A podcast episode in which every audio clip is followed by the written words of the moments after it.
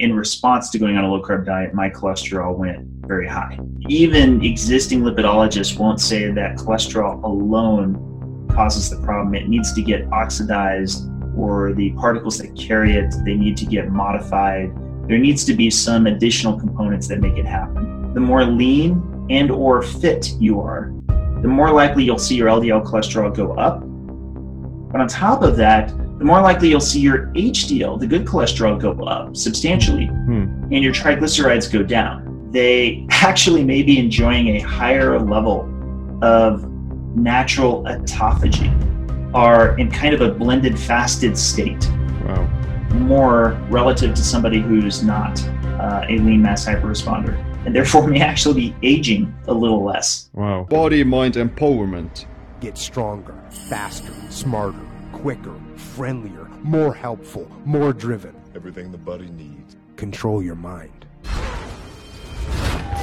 Welcome to the Body Mind Empowerment Podcast. I'm your host Siim Land, and our guest is Dave Feldman. Dave is a senior engineer and an entrepreneur who has taken the medical world by storm with his thought-provoking and revolutionary N equals one experiments with cholesterol and the low-carb high-fat diet. He runs the website cholesterolcode.com and he has improved the understanding of what's the role of cholesterol in the human body and how does it affect our health.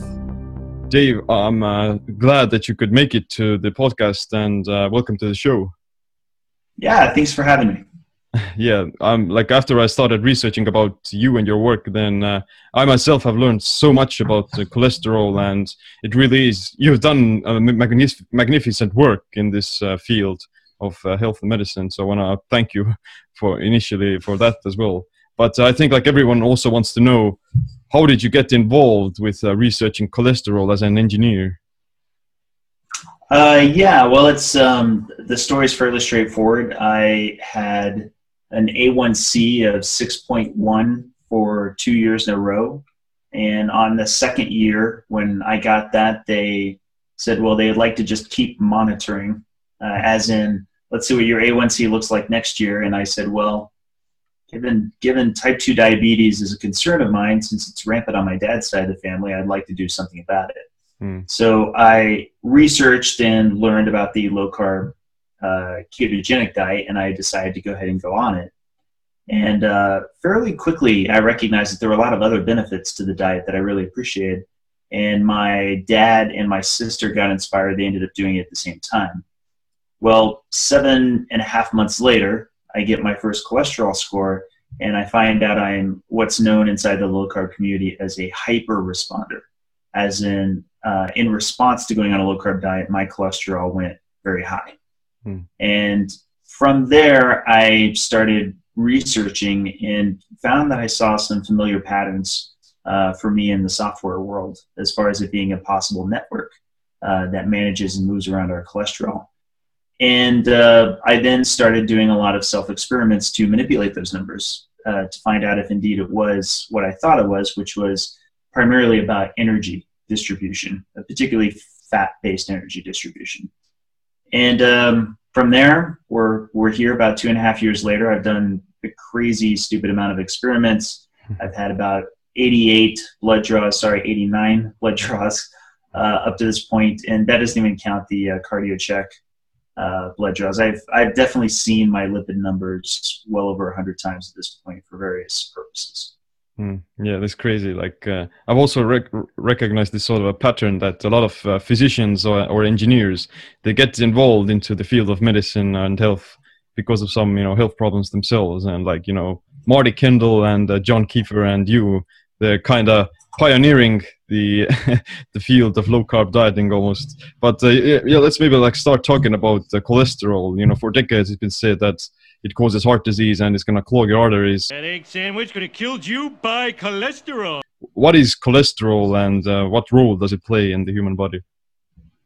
Well, cholesterol uh, is an organic molecule. It's found uh, just with the animal kingdom. You won't find it in plants, and uh, it's it's very special because it's literally a part of every single cell in your body. It makes up a portion of the membrane. Um, it's kind of it's kind of what I like to think of as sort of like the studs in the walls of your house. Hmm. They give a very important structural component that if you didn't have it, your your house would fall apart, as would your cells without cholesterol.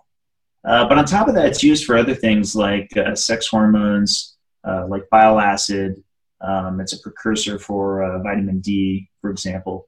Um, and it's uh, it's in a way, it's almost like you almost have to ask what is it not used for? it's used. It's such a Swiss Army knife within the body for so many important functions.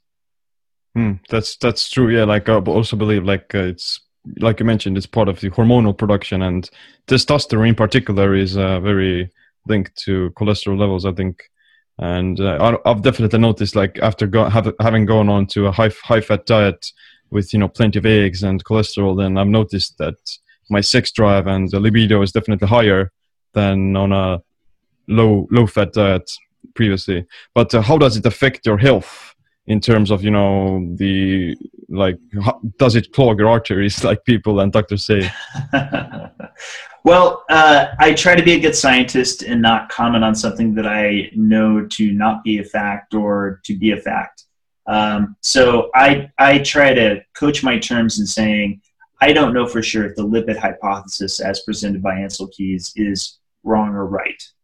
What I will say is that the case for it is surprisingly weak. Hmm. So in general, if you were to believe that cholesterol clogs your arteries, then you have to already be kind of coming at it from the plumbing standpoint, where you would expect that your arteries would be clogged all the way throughout, right? Just like you would see. Uh, For example, you don't if if you look at um, pipes uh, that have gotten clogged, they typically don't get clogged in just one spot, and then are otherwise clean and perfect all throughout the rest of the piping system, right? What you usually find is that it distributes to a certain point throughout the piping system. Well, that's not what we see with thrombosis within uh, arteries. And the pathogenesis, as it's called, for what happens with atherosclerosis uh, tends to um, follow patterns that they cannot fully explain, but certainly have a component that seems to be associated with damage or dysfunction to the cells that line the uh, walls of the vessels, um, otherwise known as endothelial cells. So when they are dysfunctional, when they are damaged, or when there seems to be some level of, I guess you can almost say mischief associated with like oxidative stress and so forth. Um, I'm kind of simplifying it a bit, but basically that's a lot of where we see the problems occur. And in that sense, um, even existing lipidologists won't say that cholesterol alone causes the problem. It needs to get oxidized, or the particles that carry it, they need to get modified. There needs to be some additional components that make it happen. Yeah like uh, what, what i've also found is that uh, in research that uh, it's not the cholesterol that is going to cause the cholesterol isn't the underlying issue. The issue is that like you mentioned oxidative stress and the inflammation that is going to be created by it. And the way i understand it is that like cholesterol is like a firefighter that is going to co- go into the scar tissue and it's actually trying to heal it. Like uh, cholesterol itself is almost like an anti-inflammatory that uh, rep- tries to repair the damage because of the high amounts of oxidative stress. And you know there are other sources. that the underlying or the root cause is inflammation and uh, oxidative stress. So it maybe like cholesterol can be thought of like an antioxidant almost. I, it's it's certainly something for which it's easy to create an association if all you're looking for is associations. Right. So if you're looking for fires, you're going to find firemen, and you're going to find fire trucks, and then you can, if you know nothing more about it, if you're an alien, you know, uh, above the world, and you're just you're observing all places where there's smoke and there's fire. Hey, there's also these guys who seem to be causing the problem because they're always around, Mm. right? Mm. And sure enough, we seem to find their fire hose water all around where these fires were, right? So if we could just get rid of all of the firemen and the fire trucks, then we wouldn't have a problem. Uh, you could apply the same thing to hospitals. Again, um, I've used this analogy before. You could, if you were an alien from on high, it would look like these uh, creepy white um, uh, creatures with these red pluses on them or just going out and seemingly randomly grabbing different uh, people and bring them back to this kind of hive where a lot of times they will uh, expire shortly afterwards. Mm. So clearly, both these vehicles and this hive that they're being taken back to are a problem because they have the greatest association with the expiration of these carbon units, Right. right? Um, obviously, I'm using some degree of hyperbole, but in a way, I'm not because I'm basically pointing out that without having the additional information that people are calling the hospital, that that's what's ordering the ambulance to come to them, that it's easy to go ahead and make an association of those things being deleterious if you know no more information than that, right? Yeah, yeah. And, and that's why that's why I like to point out over and over again, a damaged endothelial cell does express LDL receptors. Hmm. That is the lipoproteins that cholesterol is carried in, low density lipoproteins. It expresses receptors for help to bind to them, right? right. Healthy LDL particles. And that suggests that there is, in fact, a phone call being made specifically to LDL particles to be a part of the process of dealing with this damaged endothelial cell or cells, total end cells. And that may be that there may actually be a point in, as part of the body to be able to make use of them in some way that may be reparative. Hmm. The problem is, is that there's not as much emphasis on finding out um, what ways in which LDL particles are helpful there's always very much a narrative that you'll see in the uh, literature as to trying to find out how LDL particles are harmful because that's what we have a pharmacological solution for. hmm hmm Like uh, you kind of went headway in this regard. Like, can you like explain also like what's what is an LDL co- particle and uh, what's the difference between HDL? Sure, sure.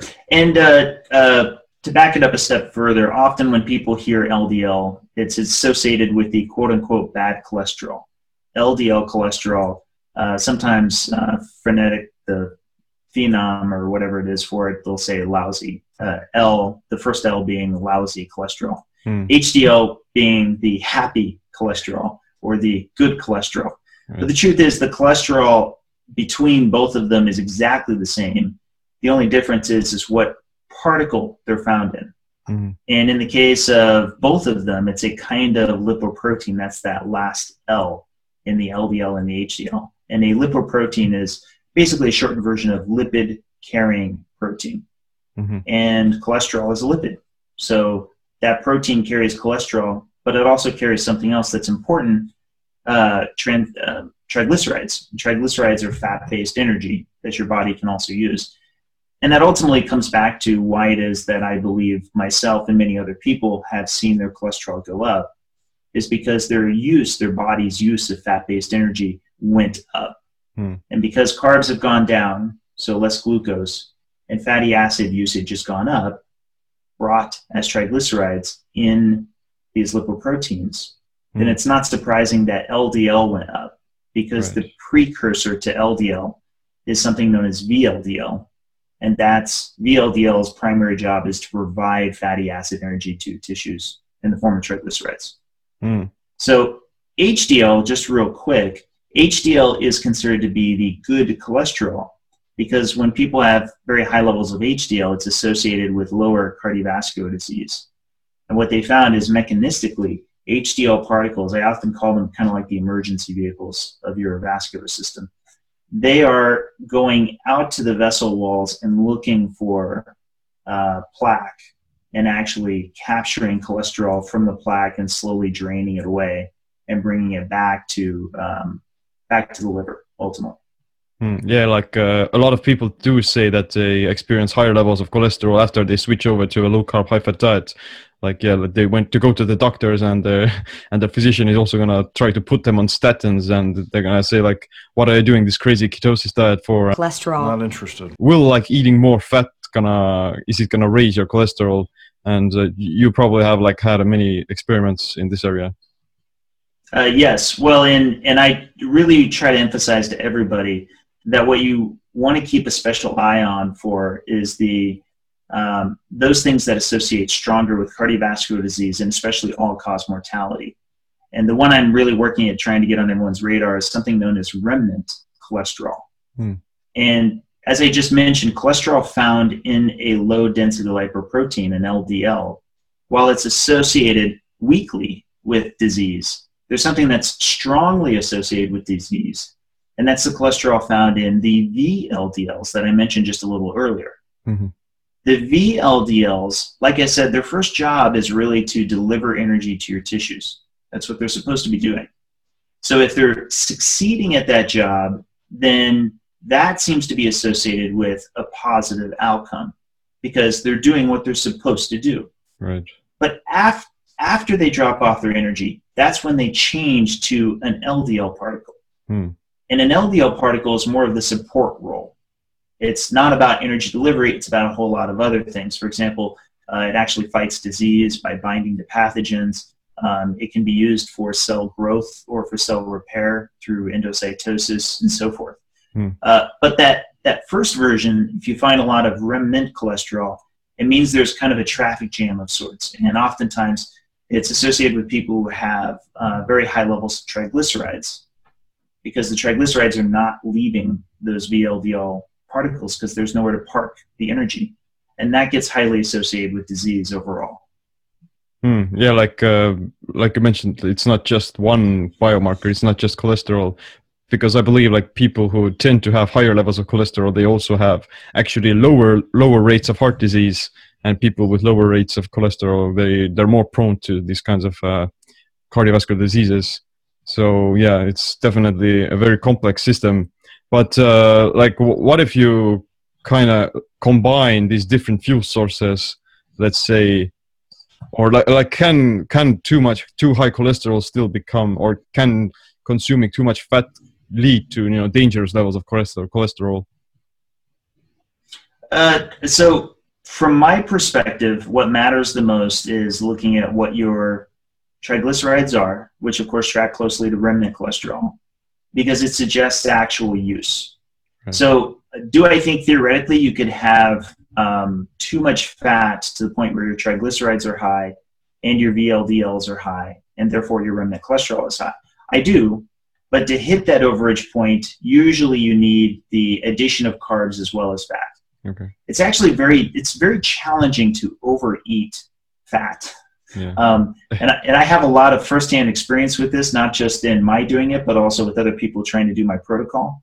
Um, i don't know how familiar you or your listeners are with my protocol but basically it's how i was able to drop my cholesterol substantially in a matter of days is by actually eating a lot of fat. And that brought in the other kind of lipoprotein known as a chylomicron. And the more of those that are coming in the more it seems the body responds by downregulating the VLDLs. Hmm. Well, in the process of doing that and eating a lot of fat, you find that you're way over satiated. You just right you can hardly stand eating another bite of you know something fatty.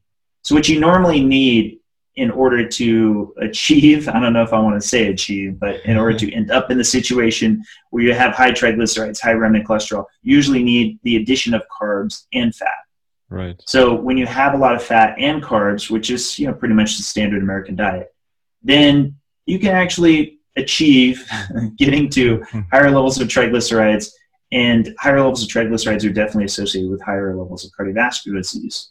Um, so that's that's a big problem. On top of that, it tends to be associated with lower levels of uh, high density lipoproteins, the HDL, the so-called good cholesterol.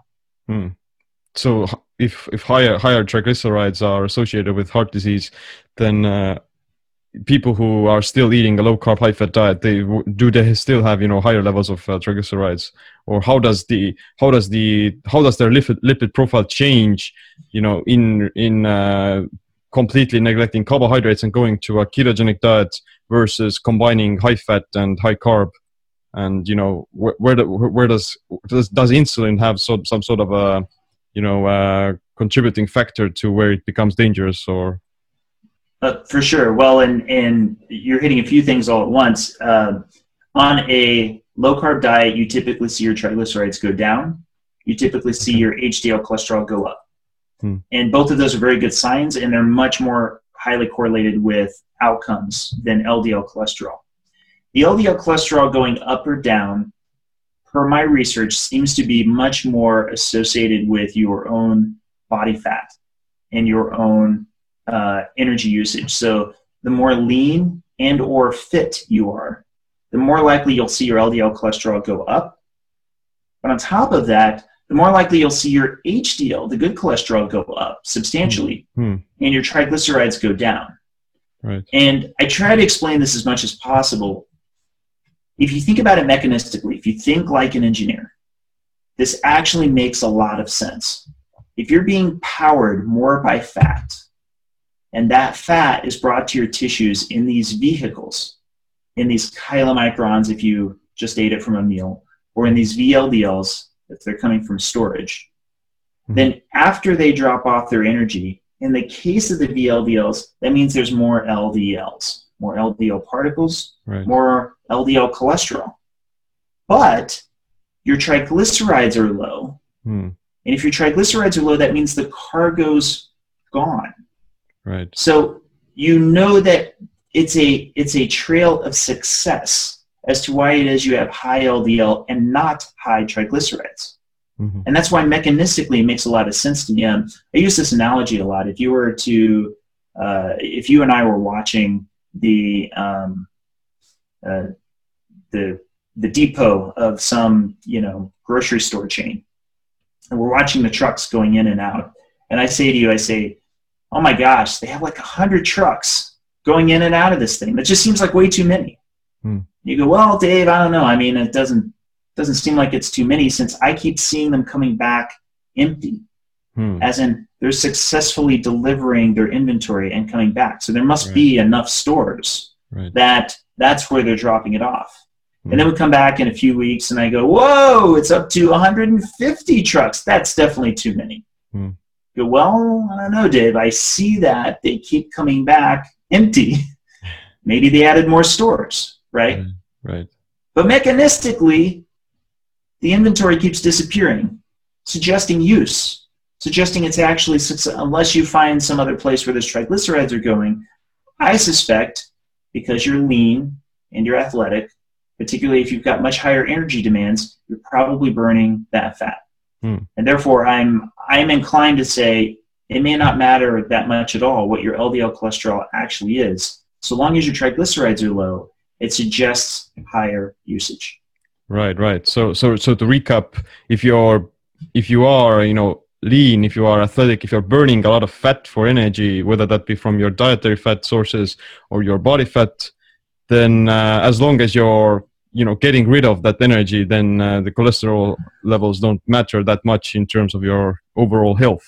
You know, because you're burning off those triglycerides and not storing them or not flooding them into into your bloodstream.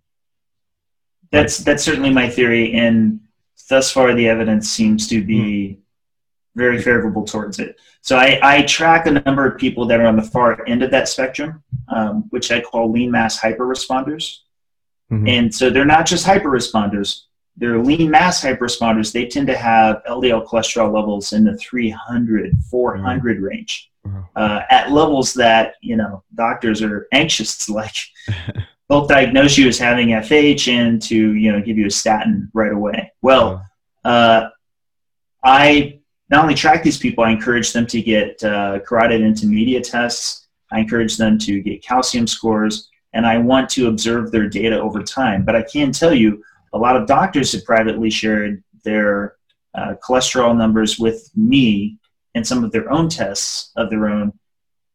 And I, I'm actually quite amazed at just how good things like the CIMTs have been looking. One of one of the first articles I read was by uh, um, I was his nickname's Rocky, but it's uh, Patel, and he did um, an article going back to 2012, and he was on a low carb diet, had super high LDLP, but saw his CIMT thickness drop, not increase as you would expect that it would with somebody who's apparently increasing their atherosclerosis. Mhm. And right now, my CIMT seems to be following the same pattern. The last one I got, both my left and right were at the lowest thin, the lowest thickness they've ever been at. Wow. Now that's just that's just four data points up to this point. I'd kind of like to have 10 Mhm. uh, but I'm getting it every six months, so I'm getting another one next month. We'll see how it's going. But Mm. regardless, it's not skyrocketing, which you would expect would be happening if my LDL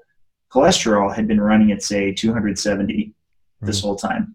Through concentration, I can raise and lower my cholesterol at will. You've done definitely done a lot of uh, different experiments I've seen online uh, in regards not not only cholesterol but overall biomarkers. So you've also created uh, your own uh, Feldman protocol, the cholesterol code. So can you talk about what it is and uh, what does it measure?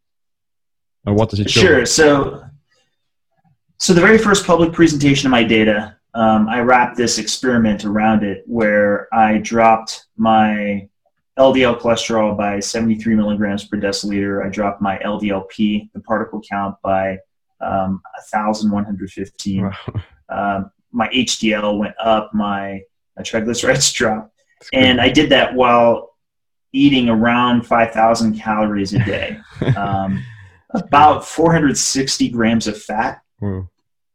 for which around 270 was saturated fat.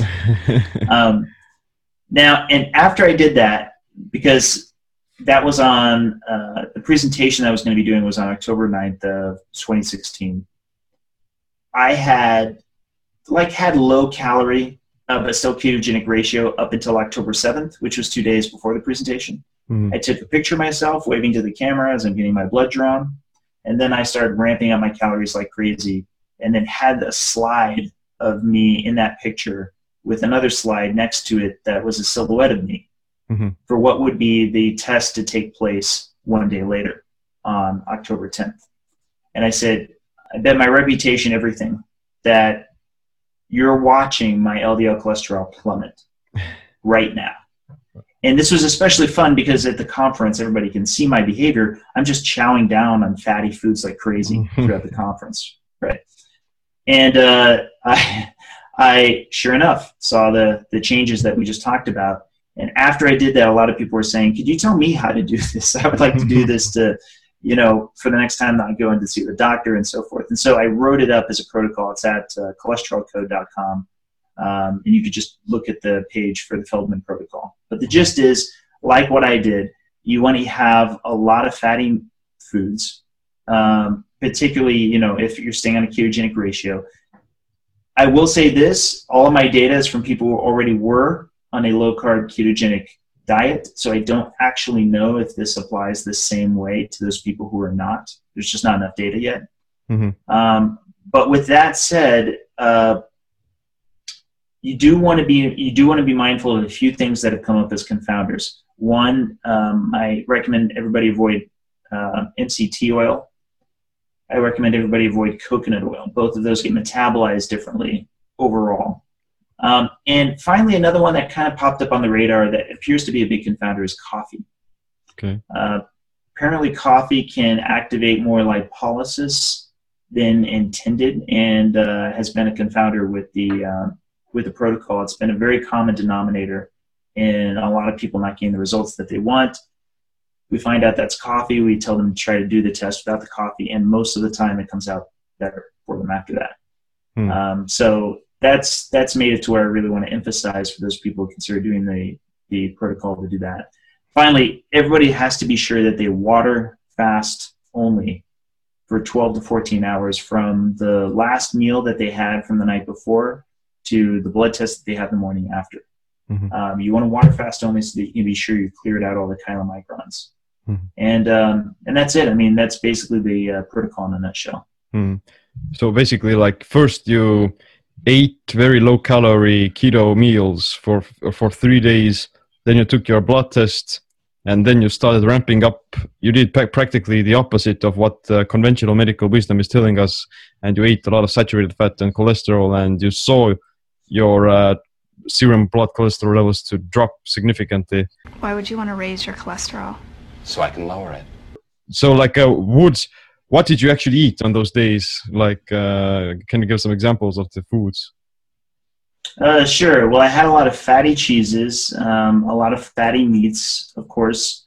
Uh, there were some like Nathan's skinless hot dogs Mhm. that are really fatty. I had some of those. I had some Adapt meal. Uh, this is from the Adapt Your Life people um, with some heavy whipping cream. I did have some fat shakes uh, where it's heavy whipping cream mixed with um, unsweetened cocoa powder mixed with some stevia. Hmm. Uh, and I have another thing that I make um, uh, my pizza. There's a pizza that I make with um, the crust is made of psyllium husk, Hmm. cream cheese, and eggs. Wow. And it actually makes a very crust-like. It's it's, it's surprisingly Nice. good as uh, and uh, of course that topped with uh, tons of cheese, Right. um, uh, both um, cheddar and uh, a lot of parmesan. I Mm. Just douse it with a lot of parmesan, and then yeah, I I really ramped up between pretty much I would say the vast majority of it was meat and cheese Wow. were my primary sources of fat. Like how much protein or carbs did you consume? What are the macronutrient ratios? Do you know? Um, I can look. Everything One is of the uh, dialed down. yeah, one of the advantages of uh, being able to have all your your data on hand. Uh, and if I go back over to here, and come back up to here. So it appeared as though my carbs were hovering at around net carbs average from 10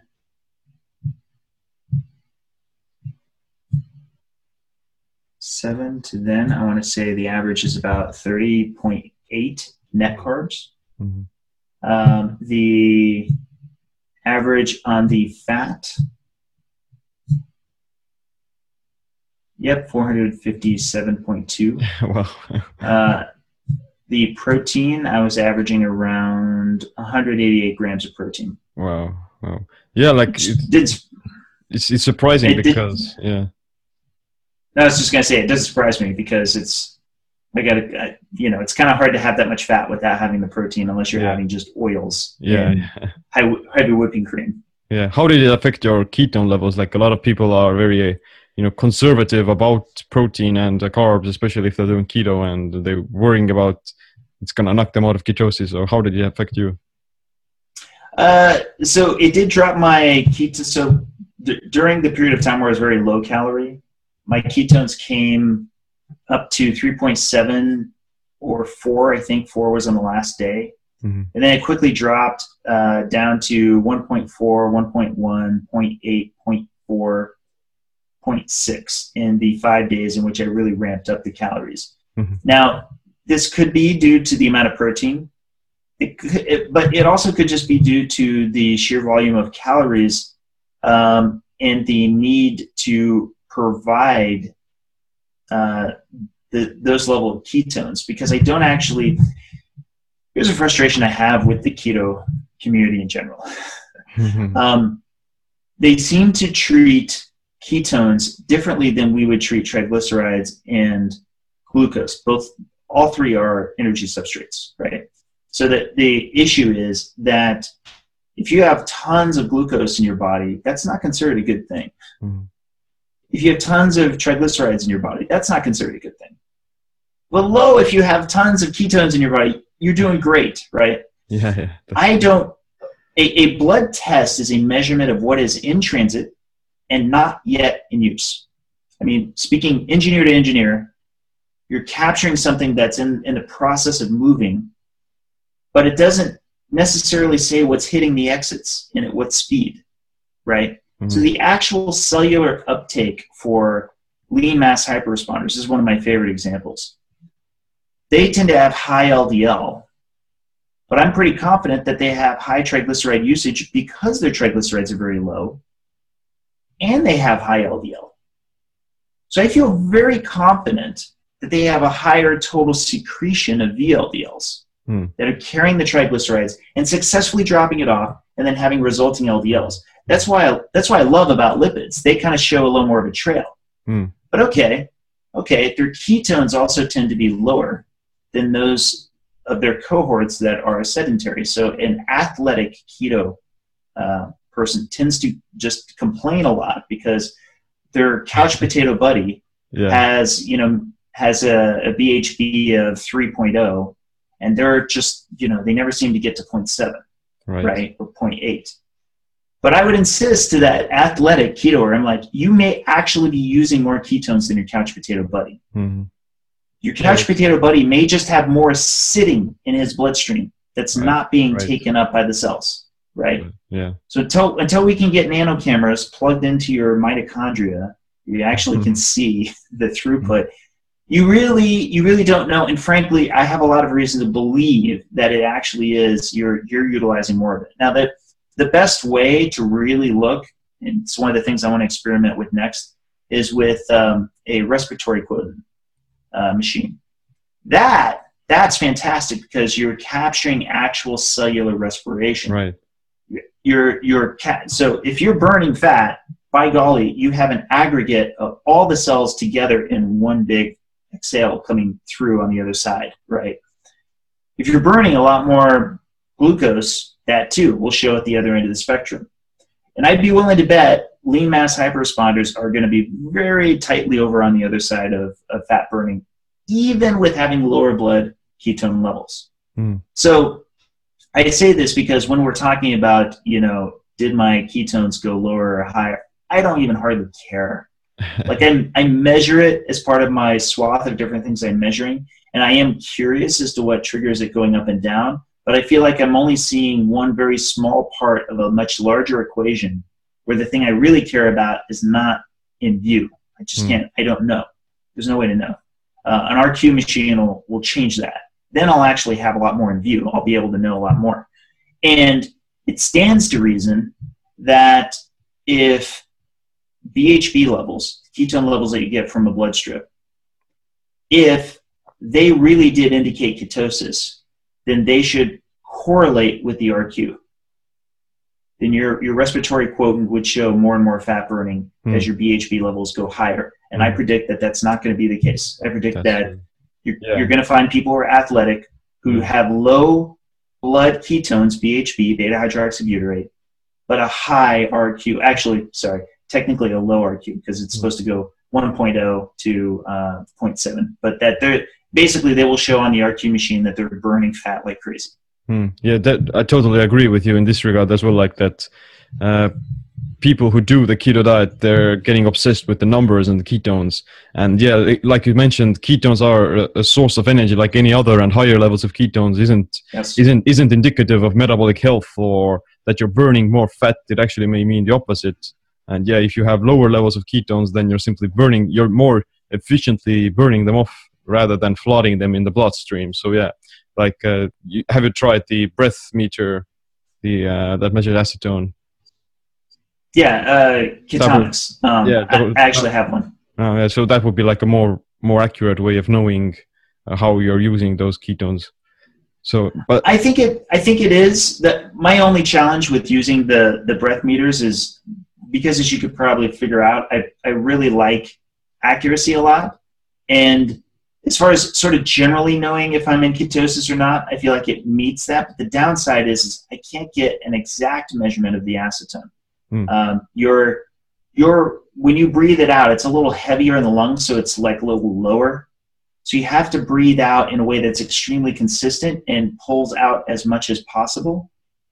right, But I don't have I don't have a lot of confidence that that's going to be a very uh, consistent number Hmm. Um, because I can't count on my own ability to breathe in such a consistent way. If that makes sense. Hmm. Um, I, it could be from one morning to the next. You know, my pace and rate is going to be different, um, and so this is where I kind of I, I keep coming back to the RQ machine is probably the thing I'm going to be the most interested in. yeah but and also like it comes to show that ketosis itself may not be the goal you, you like the goal is to actually uh, be be efficient with uh, the of uh, converting those triglycerides and transporting them into this and burning them off for energy rather than uh, flooding them in the bloodstream. And like there's a difference between being in ketosis and being keto adapted of uh, you know having higher levels of uh, ketones and fat in the bloodstream versus burning them off. And uh, I've I've definitely noticed- Absolutely. yeah, like and, and I've also noticed myself that after you know several years, I don't get that high blood ketone readings either, uh, unless I'm fasting for like many several days in a row. Then I do my you know experience higher levels. So like, have you? And again, it could just be overage. It really Yeah. could just be a, a larger amount that's parked in the blood that's Hmm. getting um, drawn down on at a slower rate. It could be just that simple, and I, I honestly think it is. Right. I think I think when you're for the same reason that when you're fasting, your triglycerides will go up, right? So your your supply starts to exceed your usage relative to before Right. and therefore you have more energy that's that's in your bloodstream because your system's trying to catch up with your pacing Right. you're you've all of a sudden said hey um, now i'm just going to totally fast and we're not going to have any food for a while and your body was already on this other plan and it goes oh oh okay and it's trying to adjust and your body's actually really good at doing it it's surprisingly good still regulating it so effectively in spite of having so little knowledge to work with Wow. right? Uh, but So- that's that dis. Okay. So you're like saying that the, while you're fasting, your body actually has more energy. You know, it has access to more energy than if you were to eat. In a In a in a, in a roundabout, yeah. in a roundabout way. It's it's kind of there's a there's an analogy I like to use, and I try to really push it a lot. Is you want to quit thinking of your body as like a diner. It's not like your cells special order energy uh, because you have 100 trillion cells. Mhm. So that's 100 trillion customers. Your body cannot possibly take a special order from each one of them and say, hey, I want this energy today or something, or some of them are hungry, some of them aren't, that kind of thing. No, what your body is running is a buffet. Mm. And a buffet is about having energy available on demand. And that's easier to run from a restaurant perspective because what you're doing is is you're just ma- you're just watching you're just watching the line as it's called. You're watching, you know, what's getting taken, what isn't, and then just replenishing what that is. Hmm. And so sometimes you're going to get a little ahead of it. Sometimes you're going to get behind it. Oh, it looks like a lot of the green beans are going fast. Okay, we're going to have to try to cook to make up the difference. Oh, it looks like nobody's touching the fried chicken. Um, Right. okay slow slow down on cooking those as fast as you are right that's effectively what the body the body's job is to make sure all the cells have energy when they want to get it Hmm.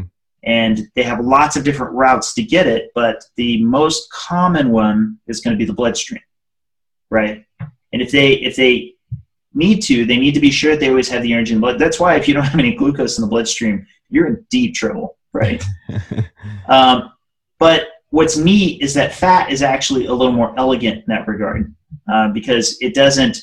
Those triglycerides represent so many ATP. Each single one of them Hmm. is a single triglyceride is three long chain fatty acids, right? And you you actually you can they yield I think something like 100 to 110 ATP on average or something along those lines. They're different from one to the next. But each of those VLDLs, when they leave your liver, they have 2,500 of these triglycerides. Whoa. 2,500. Wow. Each of these triglycerides having three long chain fatty acids, right? And if, if you don't mind me blowing you away just a little bit further, LDL particles, LDL particles are measured in nanomoles, which are quintillions. Whoa. And quint, a quintillion is a million trillions, right? How many zeros is that? That's uh, 18 zeros. Whoa, that's crazy.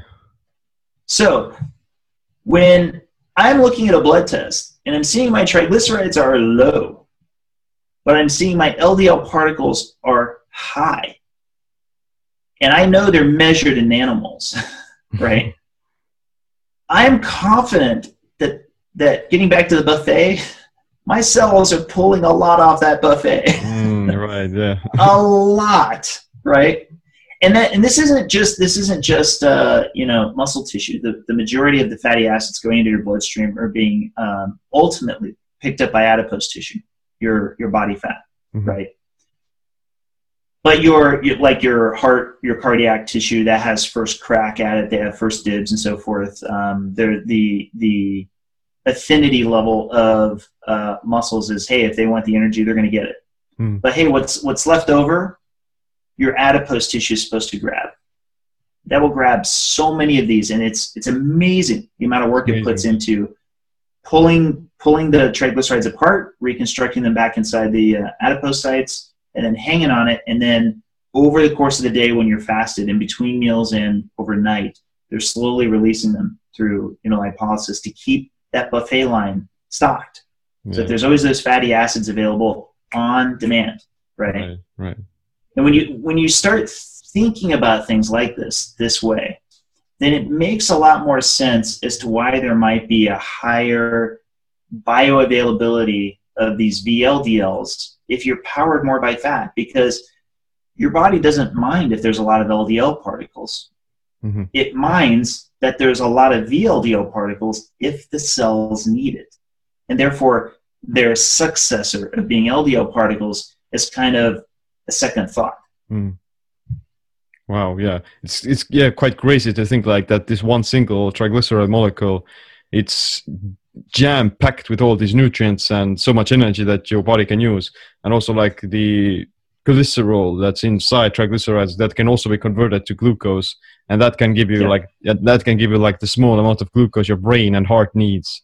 So yeah, you practically can live off your own body fat for quite a long time, and uh, Oh, for And, sure. yeah like and it, and it uh, has a ton of more energy per calorie and p- p- you know regular carbohydrates or glucose as well so it's really a magnificent system of how your body has been able to you know come up with a strategy of you know surviving these kinds of situations of uh not getting enough calories from food Yeah, I'm watching my cholesterol go up. but uh, let, coming back to the uh, Feldman protocol, like uh, how have you noticed of how exercising during that period how how has that changed uh, the cholesterol results? So, generally speaking, for everybody who does it, they tend to already be somebody who exercises a lot or they aren't. Um, there aren't a lot of people who've done the protocol who specifically tried to do exercising in the middle of it that they wouldn't have otherwise done. Mhm. So the number change, and that's usually how I want it to be. I, I don't I don't want to introduce another confounding variable if I can help it.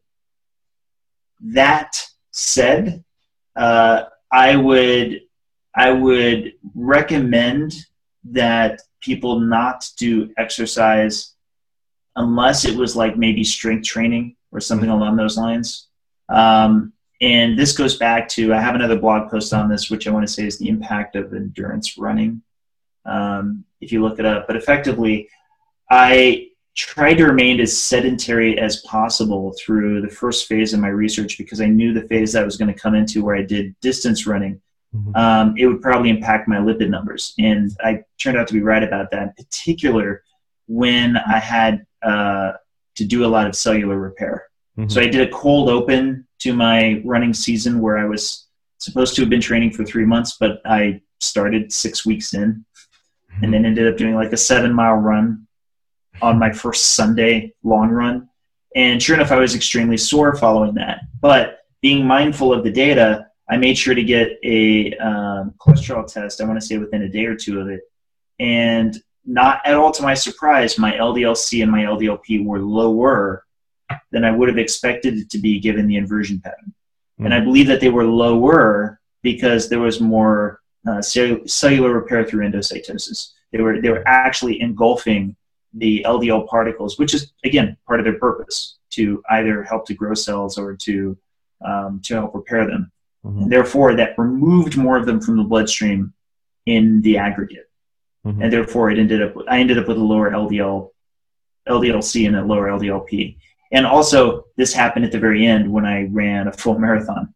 Um, after a weekend of also having, um, I think I had a half marathon the day before and a full marathon the day after, uh, and it was hell. And I was really just wiped out. Uh, but sure enough, the uh, the cholesterol test I did the morning after also had a huge pronounced gap from where I would have expected it to be, Hmm. given the foods I ate and so forth. Um, so you can exercise during the protocol, and probably, I would guess, probably if you're if you're making yourself sore, if you're causing um, tissue damage, it may lower your LDLC, LDLP more. Hmm. Uh, but it is still somewhat theoretical, and I don't I don't know that I vouch for that just yet until I have more data.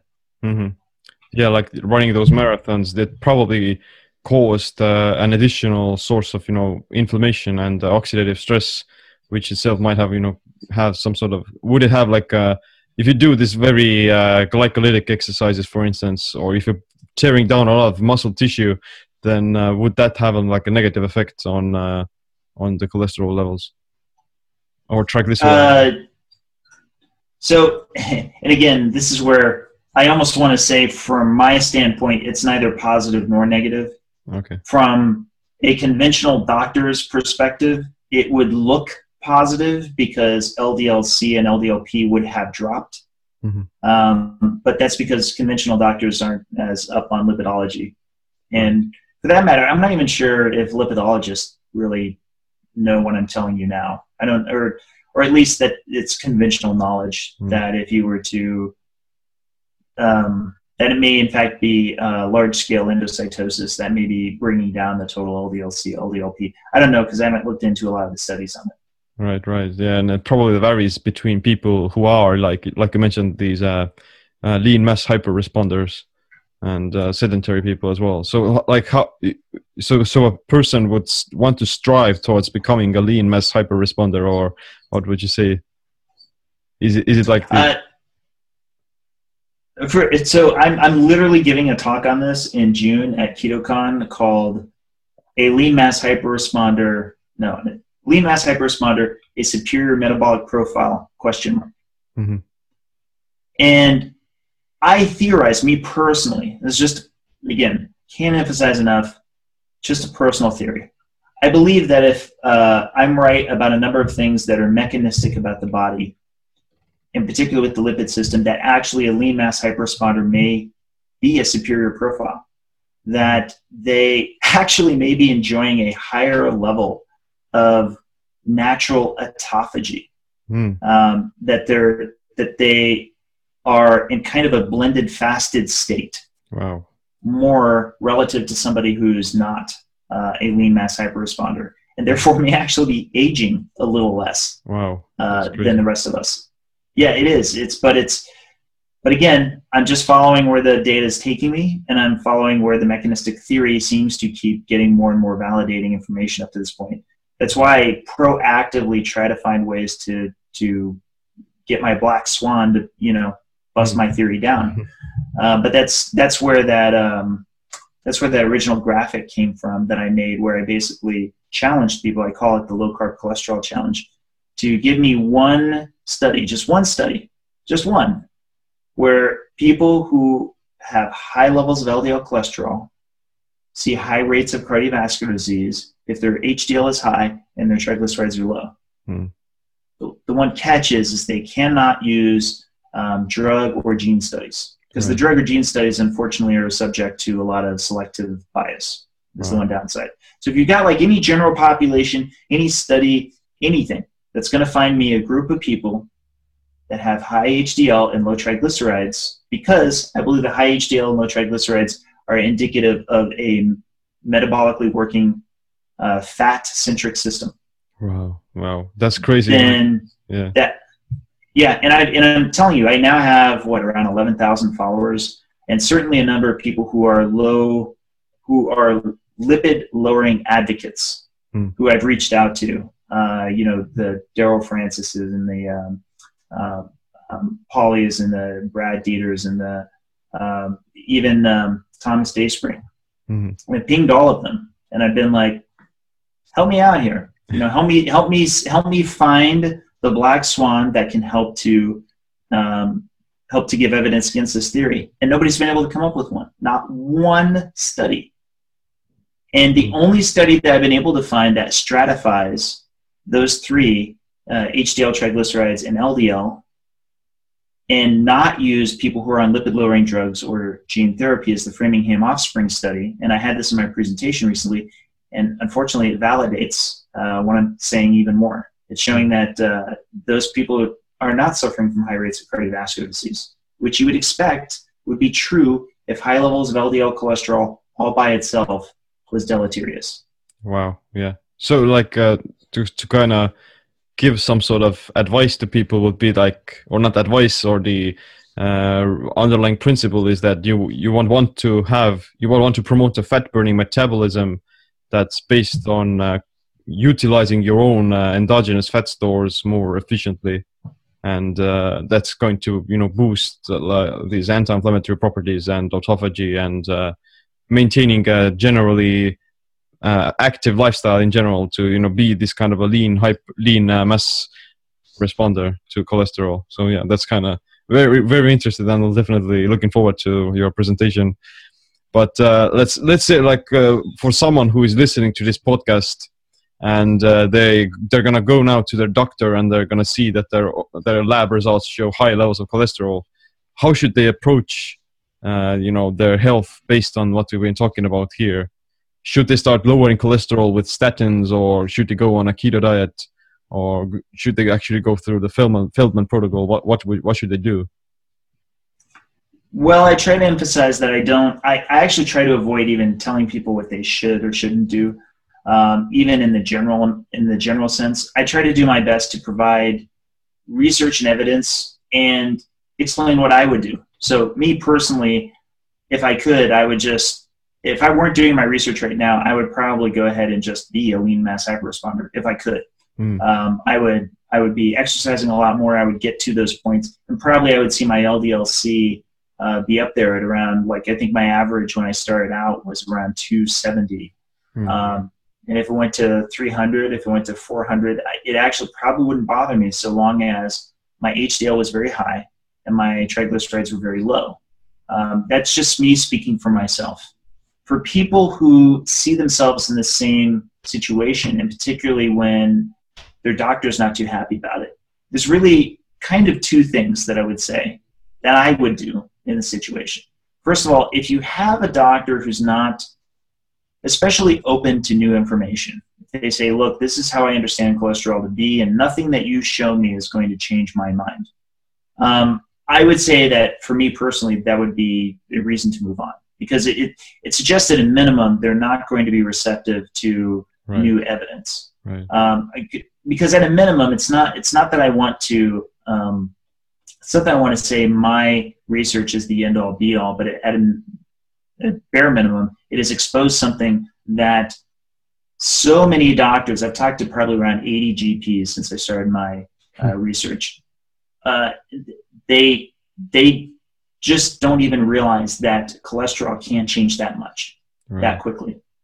and for 90% of them, it's striking. For 90% of them, it's, it's, well, okay, but I still think that you should probably take a statin. God bless them, right? That's that's what they've been trained to do, and they're not at a stage typically. Many of them are not at a stage in their life to take on a new paradigm shift. Yeah, yeah. And a lot of them would say, and this is a fair statement, a lot of them would say, "Hey, I put my license at risk if I don't prescribe you a statin. Hmm. If I if I don't take action, because you could come back with a lawyer a little bit later. You could even be completely right. Right. But you could come back with a lawyer a little bit later, say, this doctor didn't follow the guidelines. He saw that my LDL cholesterol was very high, yeah. and he didn't recommend that I go on a statin drug. Right. Yeah, and it and is, that's it is like uh, a lot of those doctors. They may actually eat a low carb, high fat diet themselves, but they wouldn't want to prescribe it to their patients because yeah, it's going to. Who knows what's going to happen? And uh, if they if the pers- if the patient is going to get worse because of that, then it's, it's their fault in a sense, but uh, because they didn't follow the guided uh, recommendations. So it's crazy, yeah. Yeah, I, would say there's probably a good. Um, I want to guesstimate maybe about a dozen and a half doctors that I've talked to at conferences who are not on the fence about the diet for themselves. They themselves eat low carb, high fat, but don't pers- don't even offer it up too much to their patients. They're they're sort of feeling out the water and going to these conferences to find out what they could say in order to help patients out and not and they're they're genuinely worried because especially here in the states it's very litigious um, they could get sued they could lose their license it's all it's all a very real fear hmm. because there's a paradigm built around cholesterol equals mortality yeah. and if your cholesterol is high and you're not taking steps to do something about it then you're then it's malpractice you know right. you're doing what's clearly presumed to be established fact. Hmm. that not taking steps to lower the cholesterol is going to put the uh, patient's life in peril. So how would you uh, go about using your research and uh, your protocol to you know change that paradigm? Well, certainly, certainly, a number of people have done it to get their doctor off their back. Um, a number of people have been like, "Okay, give me give me uh, a few months, and then I'll come back with a better uh, lipid score to show that I'm making lifestyle changes that'll show that I have better cholesterol." The Mhm. doctor like you know grumbles, and then a lot of them do that, and then they share that story on the blog. Where yeah yeah, so I came back, I was able to drop my LDL by you know 30 points or 40 points or whatever, and uh, the doctor's like, okay, well, so keep it up, you know. And so, and from their perspective, it's kind of like stalling them.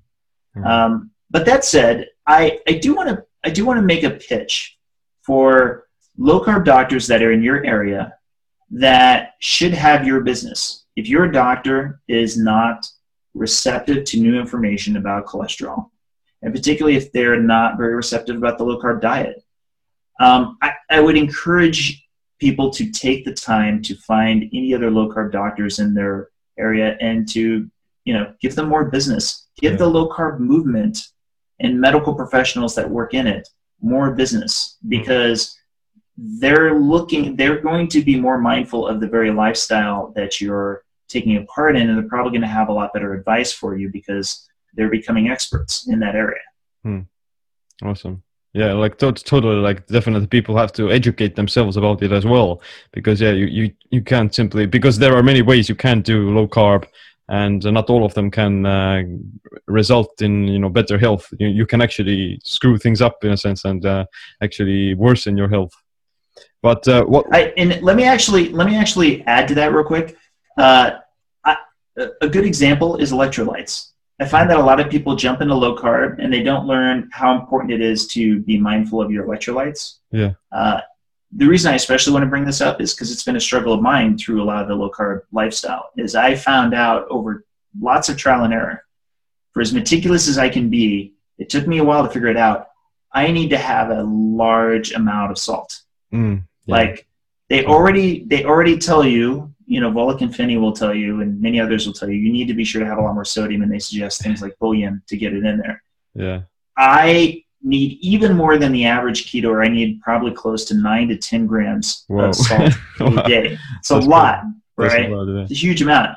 But it wasn't it wasn't until I finally gave in to what my taste buds were telling me, where I could keep salting things down and I kept going, that's probably too much salt. Hmm. But I feel like I could eat more. Hmm. Right. It wasn't until I finally was like, you know what, screw it. I'll just frost this you know, this uh, salmon. I'll put yeah huge amounts of salt on this um, this ribeye and so forth. And it wasn't until I did that that I genuinely started feeling better. Hmm. And uh, there's there's some doctors who said to me that it could be that I actually have um, that I'm actually working my way back from a long term depletion, wow, um, and that might be why I need it at this level. I don't know. that's crazy. Uh, regard regardless, electrolytes are probably the most common blind spot I find with most people yeah, yeah, and I shared my own story in order to kind of emphasize that is is if you're feeling tired, if you're especially if you're getting leg cramps, so forth, try to find things like, um, for example, I use these guys aren't a sponsor by the way. I'm just showing you. Uh, for example, I'll use these guys. Hmm. Um, I like them because they're sort of So it's like a blend, potassium. Mag- yeah, exactly. It's potassium, magnesium, and uh, Himalayan salt right? all in the same thing. So Yeah. I, this is part of what I'm doing is I'm supplementing these on top of having lots of salt on my food, yeah. and works great. And I feel great, and I'm happy I'm doing it. yeah i like i also like to add So- a ton of different kinds of salt as well i uh, sometimes when i'm for instance during my fasting window for instance and then i'll be consuming like these salt flakes crystal salt flakes that you can actually chew on and those things are delicious and you kind of develop a taste preference for salty salty foods as well if you're on keto. But uh, Yeah. let, let's start uh, wrapping things up as well. Like what are you eating at the moment on a daily basis? What's your what's your like menu like? Well, actually, here's what's going to get a little comical. I'm about to head into an experiment, kind of, where um, I'll I'll be gaining weight. In fact, I already am in the process of gaining weight. Um, I'm going to try to get over 200 pounds. Um, I'd like to even get back, back. Uh, I would like to get to where I was pre keto in order to test one part of my hypothesis, which is with a higher amount of body fat. Hmm. so no, I'm not actually even trying to gain specifically muscle. I'm Hmm. trying to actually gain fat.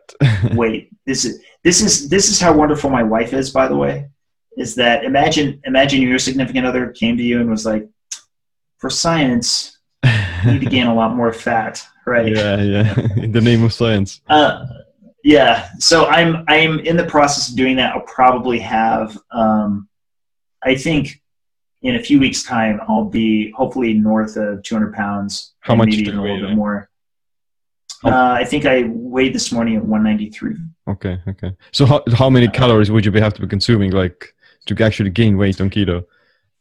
it's it's not the nature it's it's not the calories themselves it's the carbs Oh, Um, so, so i'm adding in carbs Oh, right, right.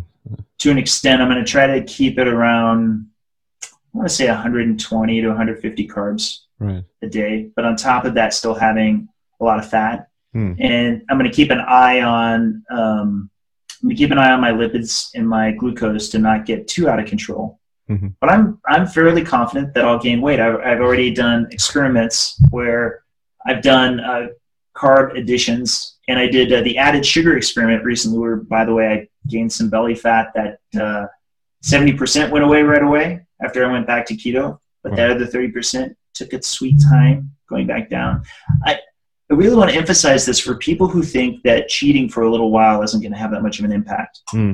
I have hard data that it does. a lot of people will probably they can attest to that as well. I can.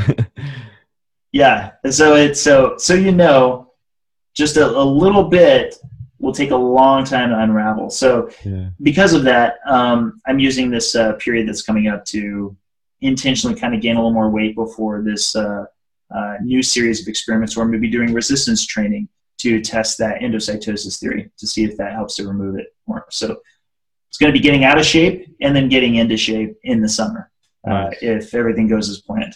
So Wow. we'll see.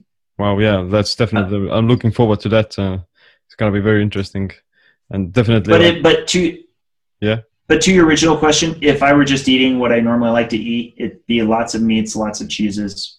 Yeah. Um, I I particularly like I particularly love red meat, um, steaks, burgers.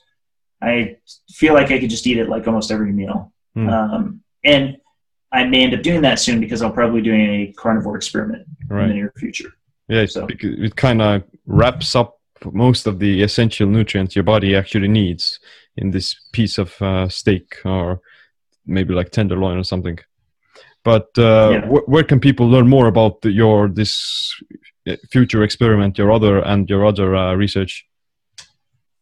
Uh, of course, the blog, uh, cholesterolcode.com. Um, I'm also fairly active on Twitter, so you can also typically tweet at me at David Keto, or sorry, Dave Keto. Hmm. Um, and those, I am getting more and more to where I'm kind of consolidating to those two channels of communication. I have some presence on Facebook, but not as much anymore. Uh, there's just there's too much that's going on anymore on the blog and on Twitter that uh, called my attention. On top of just a lot with email. Yeah. So it's I'm getting a lot more stretch these days, but hopefully that will get a little bit better as I consolidate. you also have a Patreon account, right? Uh, yes, um, people are welcome to come to my Patreon account. It's patreon.com slash Dave Feldman. Awesome, awesome. And uh, my last, last last question would be like, uh, what's this one piece of advice or a habit that you wish you adopted earlier that uh, improved your body and your mind? Going keto. like I, I wish that I, I wish that I had done it earlier, like in my 20s or 30s, but it wasn't really that big then. Wow. Uh, but knowing knowing what I know now, I I absolutely because it, it would have been a lot better for my organs, especially my uh, yeah, my kidney, uh, or sorry, uh, for my liver for a lot longer time, because I feel like the lifestyle that I had before this point was probably a lot tougher on it. wow, So- yeah, yeah. I definitely agree with you as well. Like, uh, like the general trend is that the lo- the as you age, you're gonna lose your insulin sensitivity and your overall biomarkers are gonna also decrease. So if you if you start to pay attention to you know insulin and blood glucose whether through eating keto or with fasting, then uh, yeah, you're gonna drastically start improving your overall health. Even even to the point of you know older age, you're gonna start you know preventing aging as you're already younger. So that's definitely something uh, I wish people would uh, also adopt into their mind. But yeah, th- Right. thanks thanks Dave for coming onto the show. I definitely loving your research and uh, had an amazing talk with you. Learned a ton, and uh, definitely looking forward to your future projects. Likewise, thanks for having me on. All right, thanks. While it has been established that eggs contain cholesterol, it has not yet been proven conclusively that they actually raise the level of serum cholesterol in the human bloodstream. For this episode, make sure you leave us a review on iTunes and other social media platforms. And other than that, subscribe, click the like notification bell as well. Like always, thanks for watching. My name is Siim. Stay optimal, stay empowered.